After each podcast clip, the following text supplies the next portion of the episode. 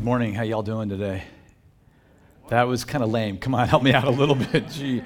Uh, yeah, you know what? Uh, I was kind of like Jesse. It felt good today. There's just something extra. I don't know what about today that made me glad to be here and glad to be with you. So, uh, thanks so much for celebrating with us today. I, you know, I got to tell you something. This was so cool. So, I'm sitting down here uh, in uh, on the front row next to my wife, and I get this text, and it says, uh, "Praying for you, Pastor John. May our Lord Jesus, keep on blessing you. Thank you for all you do. And this was from one of uh, the owners and, and, chief cook of one of our favorite restaurants, Cedar Palace. On uh, I don't know if you guys ever go to Armitage, right across from Lincoln Park High School. We've held some events there. I mean, on Sunday morning, she's texting me just saying, "I hope God blesses you." I don't. That like really warmed my heart, and of course makes me want to go to that restaurant all the time too. And you should too. Uh, and that was not really a commercial. It's like when do you ever get like a text though from a restaurant owner on a Sunday morning saying, "Hey, hope God just keeps blessing you." That's pretty cool. Anyway, uh, today is the last week in our series, Becoming Like Jesus. Becoming Like Jesus. Not exactly the most original title for a series, but I love how it speaks to exactly what we want to be about right here at Community becoming like Jesus. And we've been challenged to be deeply formed into the image of Jesus, just to become more and more like him. This is also the last day of our 21 days of prayer and fasting. Now, I don't know how many of you have participated in this in, in various forms. We didn't put many parameters on it. We just said, hey, whatever's going to draw you closer to God, do that. And so I gave up uh, TV, which was uh, good for a lot of reasons. Um, went to bed earlier quite a bit this past uh, three weeks that I had before. Uh, I gave up everything except Chicago Bulls games, which honestly haven't been worth watching the last couple of weeks anyway. So I should, probably should have just given up that. But then I also cut out social media. And I got to tell you, I, I, do spend a little bit of time on Facebook and, and Instagram mostly. And uh, what I found about that is I actually think it did reduce some like anxiety that I didn't even know um, it was causing. And so I'm really wrestling with that and, and, and how to kind of, uh, I don't know, go back into it, yes or no, how often, what that might look like. But all in all, I think both of those fasts really did open me up increasingly more to the presence of God, which is what fasting is all about anyway. So I hope it's been good for you. Today's the last day. And if you haven't been eating or doing something, tomorrow you can not really do whatever you want. That seems like the opposite of the point, isn't it? But you know what I mean. Um, our prayer for this series and for these last 21 days has been that we would experience the deep transformation that God so wants for all of us. Um, that we would be, as we've been saying, based on this book, deeply formed by Rich Villodas, which is a great book if you don't have it. He says, We don't want to settle for being shallowly shaped. We want to be deeply formed, right? We don't want to settle for being shallowly shaped. We want to be deeply formed. Or, as the Apostle Paul states, that Christ is formed in you. And so, as we finish these 21 days, I think we're left with this question, okay? How do we continue to move forward in our transformation, right? I mean, if 21 days were only 21 days, that's great, but the question now is how do we not revert back? How do we, you know, not go back to the way we were? All right? So, here's my hypothesis, all right? Here's my hypothesis.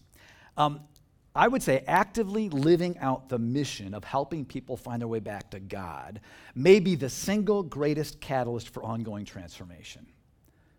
I would say actively living, actively living out the mission of helping people find their way back to God may be the greatest catalyst for ongoing transformation. Now, stay with me on that for a little bit, okay? See, while, while Jesus was on earth, he invited a small group of people to follow him.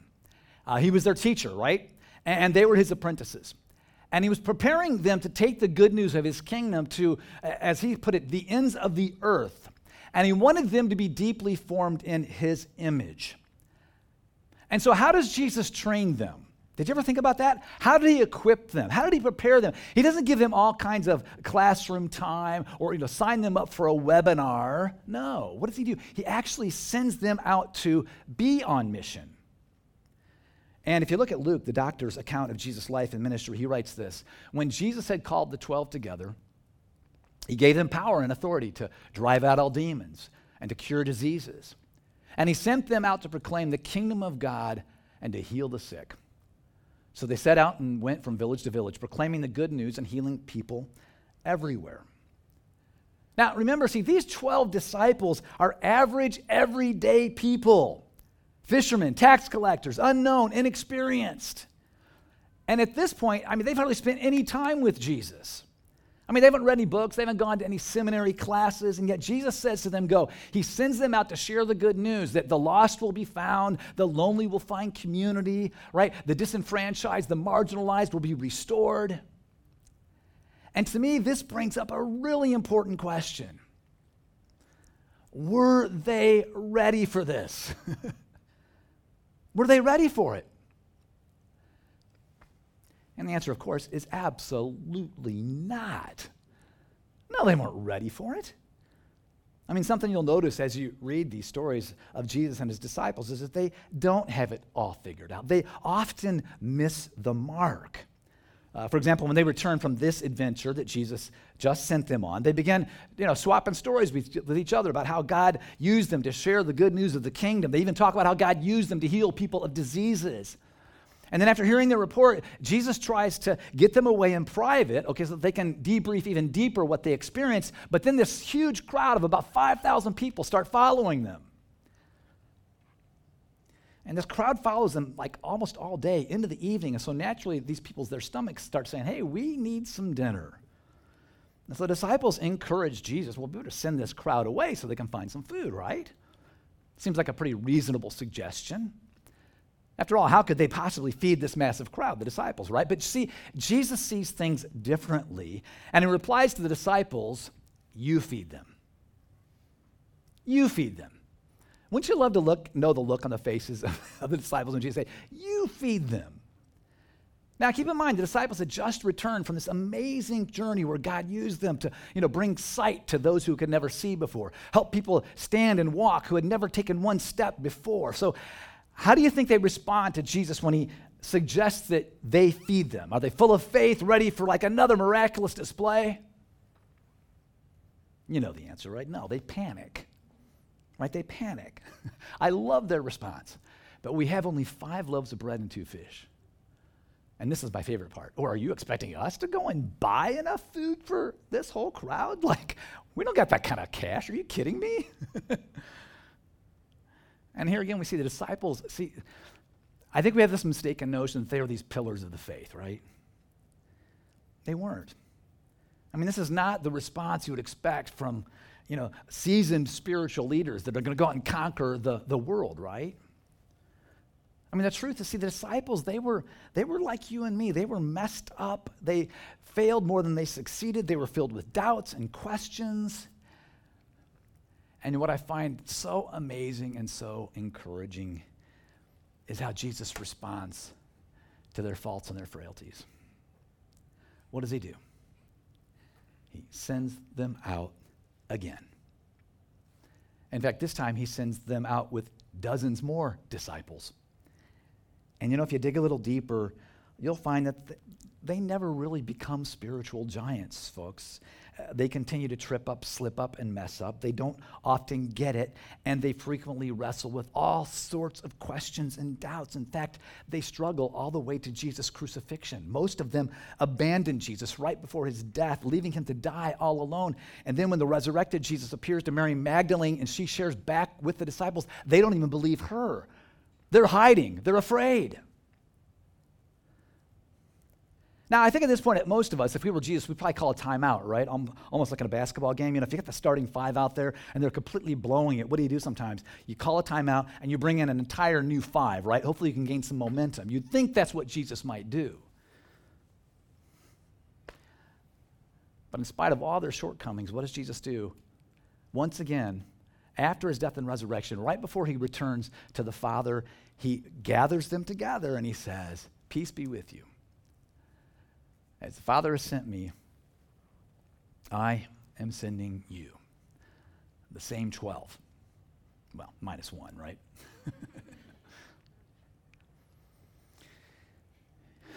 See, Jesus didn't wait until they were deeply formed before sending them out.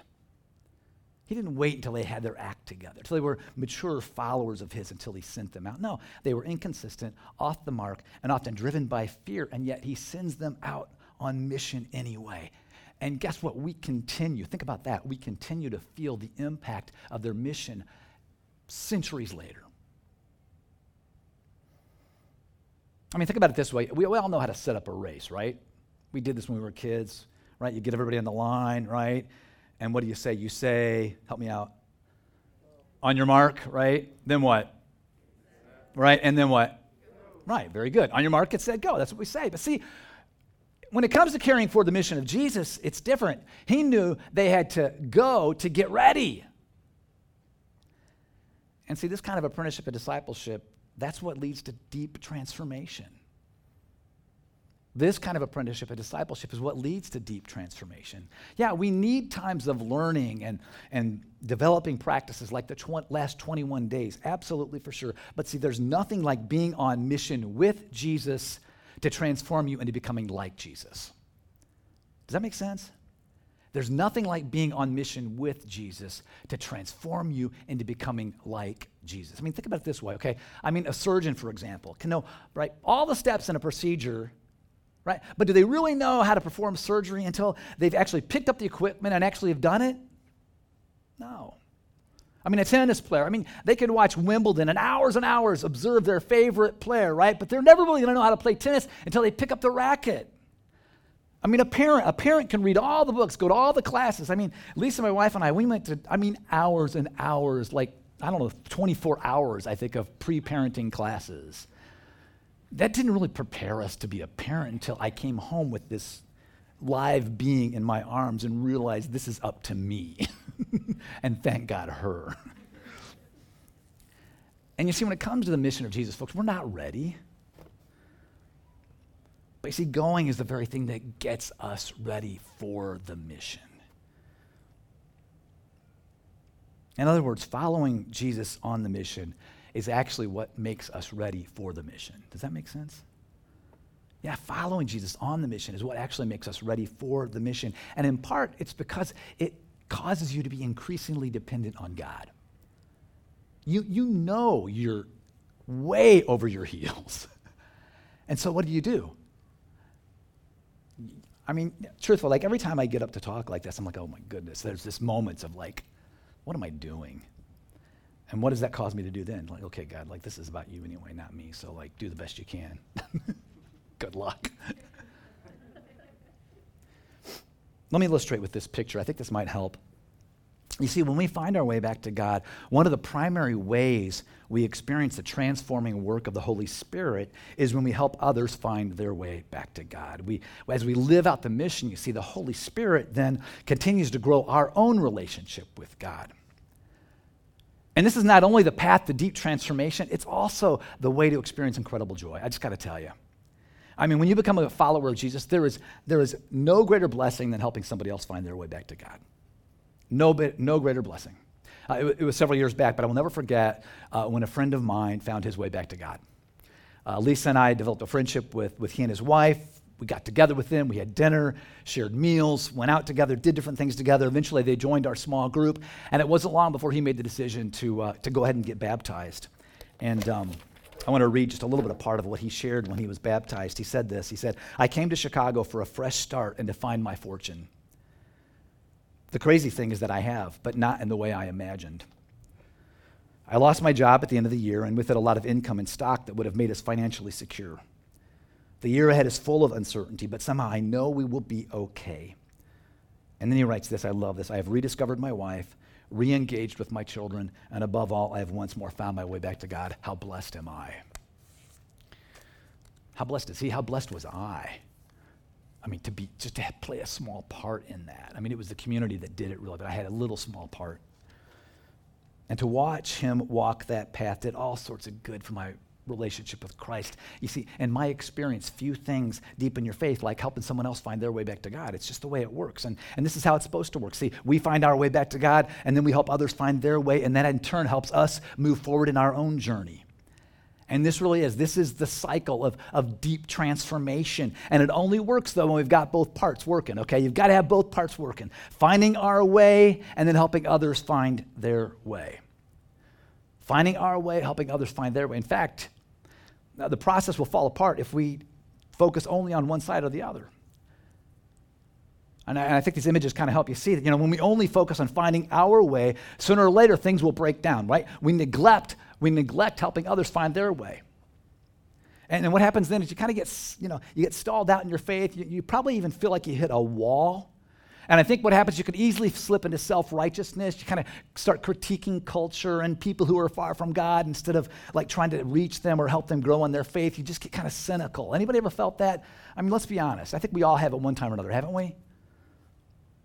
But on the other hand, see, if we only focus on helping others find their way back to God without deepening our own faith, if we neglect our own development, okay, it's a cycle. It takes both, all right? Things also break down. You can get frustrated with people who aren't doing as much as you do. You might feel like I'm always giving and never receiving. Anybody ever felt that? Yeah, I think we all have. And sometimes you can kind of get burnt out. This is super important, folks. See, when we commit to both parts of this cycle, finding our own way and helping others find their way back to God in Jesus, then the Holy Spirit begins to do that deep work of transformation that I think every single one of us deep down we want that. Why else would we show up here at 10:30 on a Sunday morning in the middle of winter? We want that. We long for that. We really do, right? And that's what will lead us to be deeply formed rather than shallowly shaped. And see, this pattern of finding our way back to God and helping others, that's always been that's always been the path to deep transformation. I mean, you look from the beginning of Scripture all the way to the end, you'll see it over and over again. And yet, I know so many people just don't feel ready, right? You don't feel ready. And if you don't feel ready, good, you're right where you need to be. I mean, honestly, you're right where the disciples were. But you still got to go. And the beautiful thing about communities, we're, we're doing this together. You're not on your own, you're not by yourself. We're in this together. And while we often think helping people find their way back to God is for spiritual giants, like, I don't know, maybe Lizzie or Jesse, you know, the guy that was up here before me, right? No? Okay. It's something all of us can do. It's something all of us can do. Because from the very beginning, God's mission was to bless the world. He told Abraham to go. Was Abraham ready? Read the story. Was Abraham ready? No, he was not ready. But God promised that he would bless him if he blessed others. And that's why we developed this simple bless acrostic. Each letter represents a practice Jesus lived out that we can also live out to bless others and help them find their way back to God. And I want you to go through this real briefly. I know some of you are familiar with it, but real quick. See, the B is for begin with prayer. We just begin with prayer. You can, that's part of being on mission and helping others is, is praying. We kind of downplay that sometimes. Somebody challenged me once time and said, you know what? There are people that you come across every single day that have never once had someone pray for them, not utter a single prayer for them.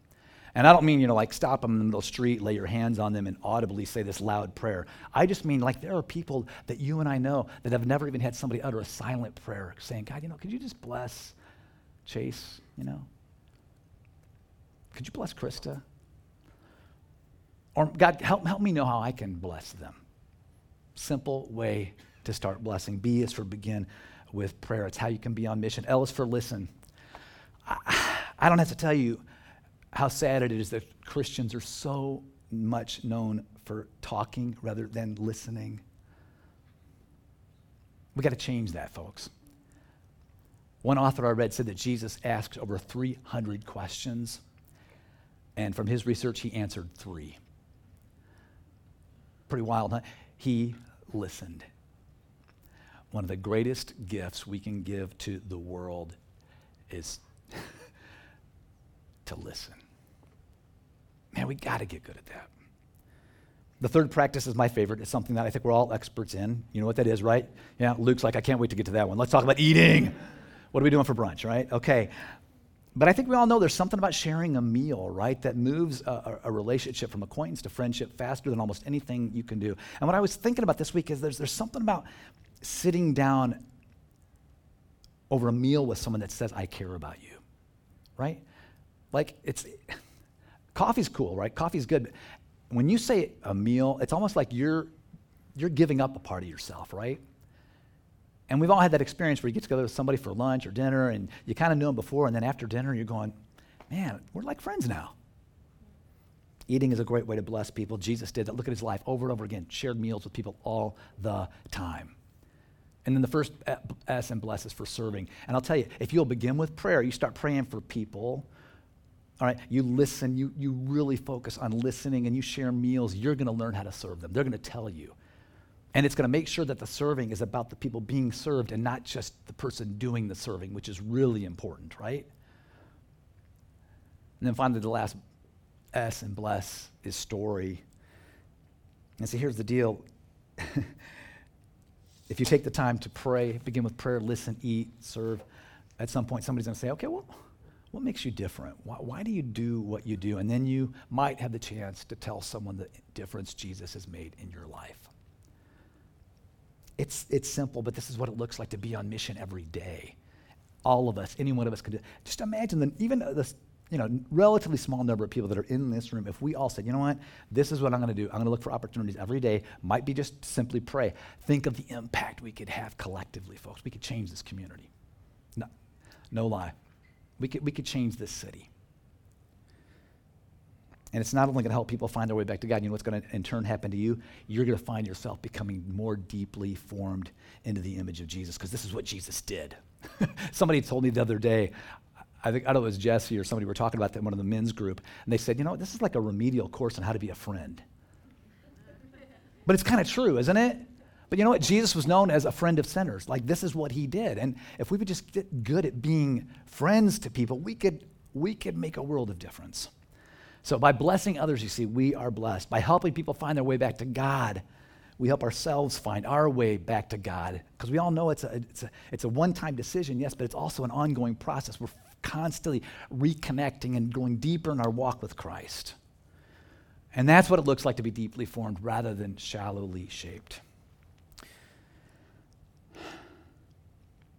I, I, love this story about, about Terry I want to share with you. Terry was a, a cabinet maker who lived in Jacksonville, Florida. And, and, and uh, his business was just like exploding, booming.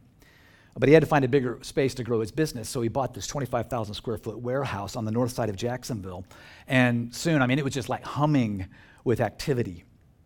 Uh, life was good. Uh, but I got to tell you, Terry's peace and comfort were short lived.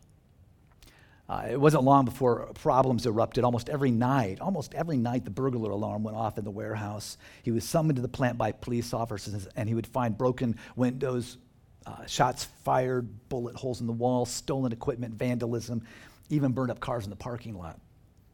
And one night, an officer asked Terry, he said, why, why did you open up your warehouse right here close to the rock. And Terry said, What are you talking about, the rock? And the police officer said, Well, you're right next to the Cleveland Arms apartments. There's so much crack cocaine being sold there, we call it the rock. I mean, it's so dangerous that officers are even scared at times to go there. As you can imagine, this was fairly overwhelming. Hard to understand how he didn't know that before he put his warehouse there, but he wondered what this was going to mean. And he went back to the warehouse and he sat there mulling this over. And out of nowhere, a thought came to him, and it was this if you'll love those who despitefully use you, I'll take care of it. If you love those who despitefully use you, I will take care of it. And so, somewhat stunned and kind of shaken, Terry said he immediately asked, Well, how? And then again, he heard what he was convinced was the voice of God saying, Forget about all the shootings and all the other garbage. Look at the children.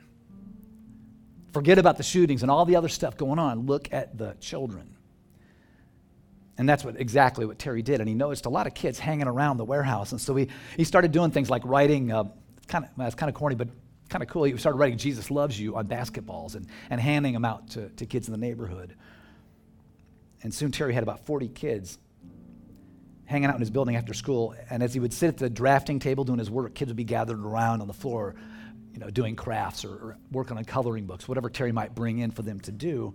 And as the years flew by, uh, the kids Terry mentored started becoming a part of his life. And then 10 years after he reached out to the kids at the Rock, he sold his part of the business to his partner and started Metro City Sunday School.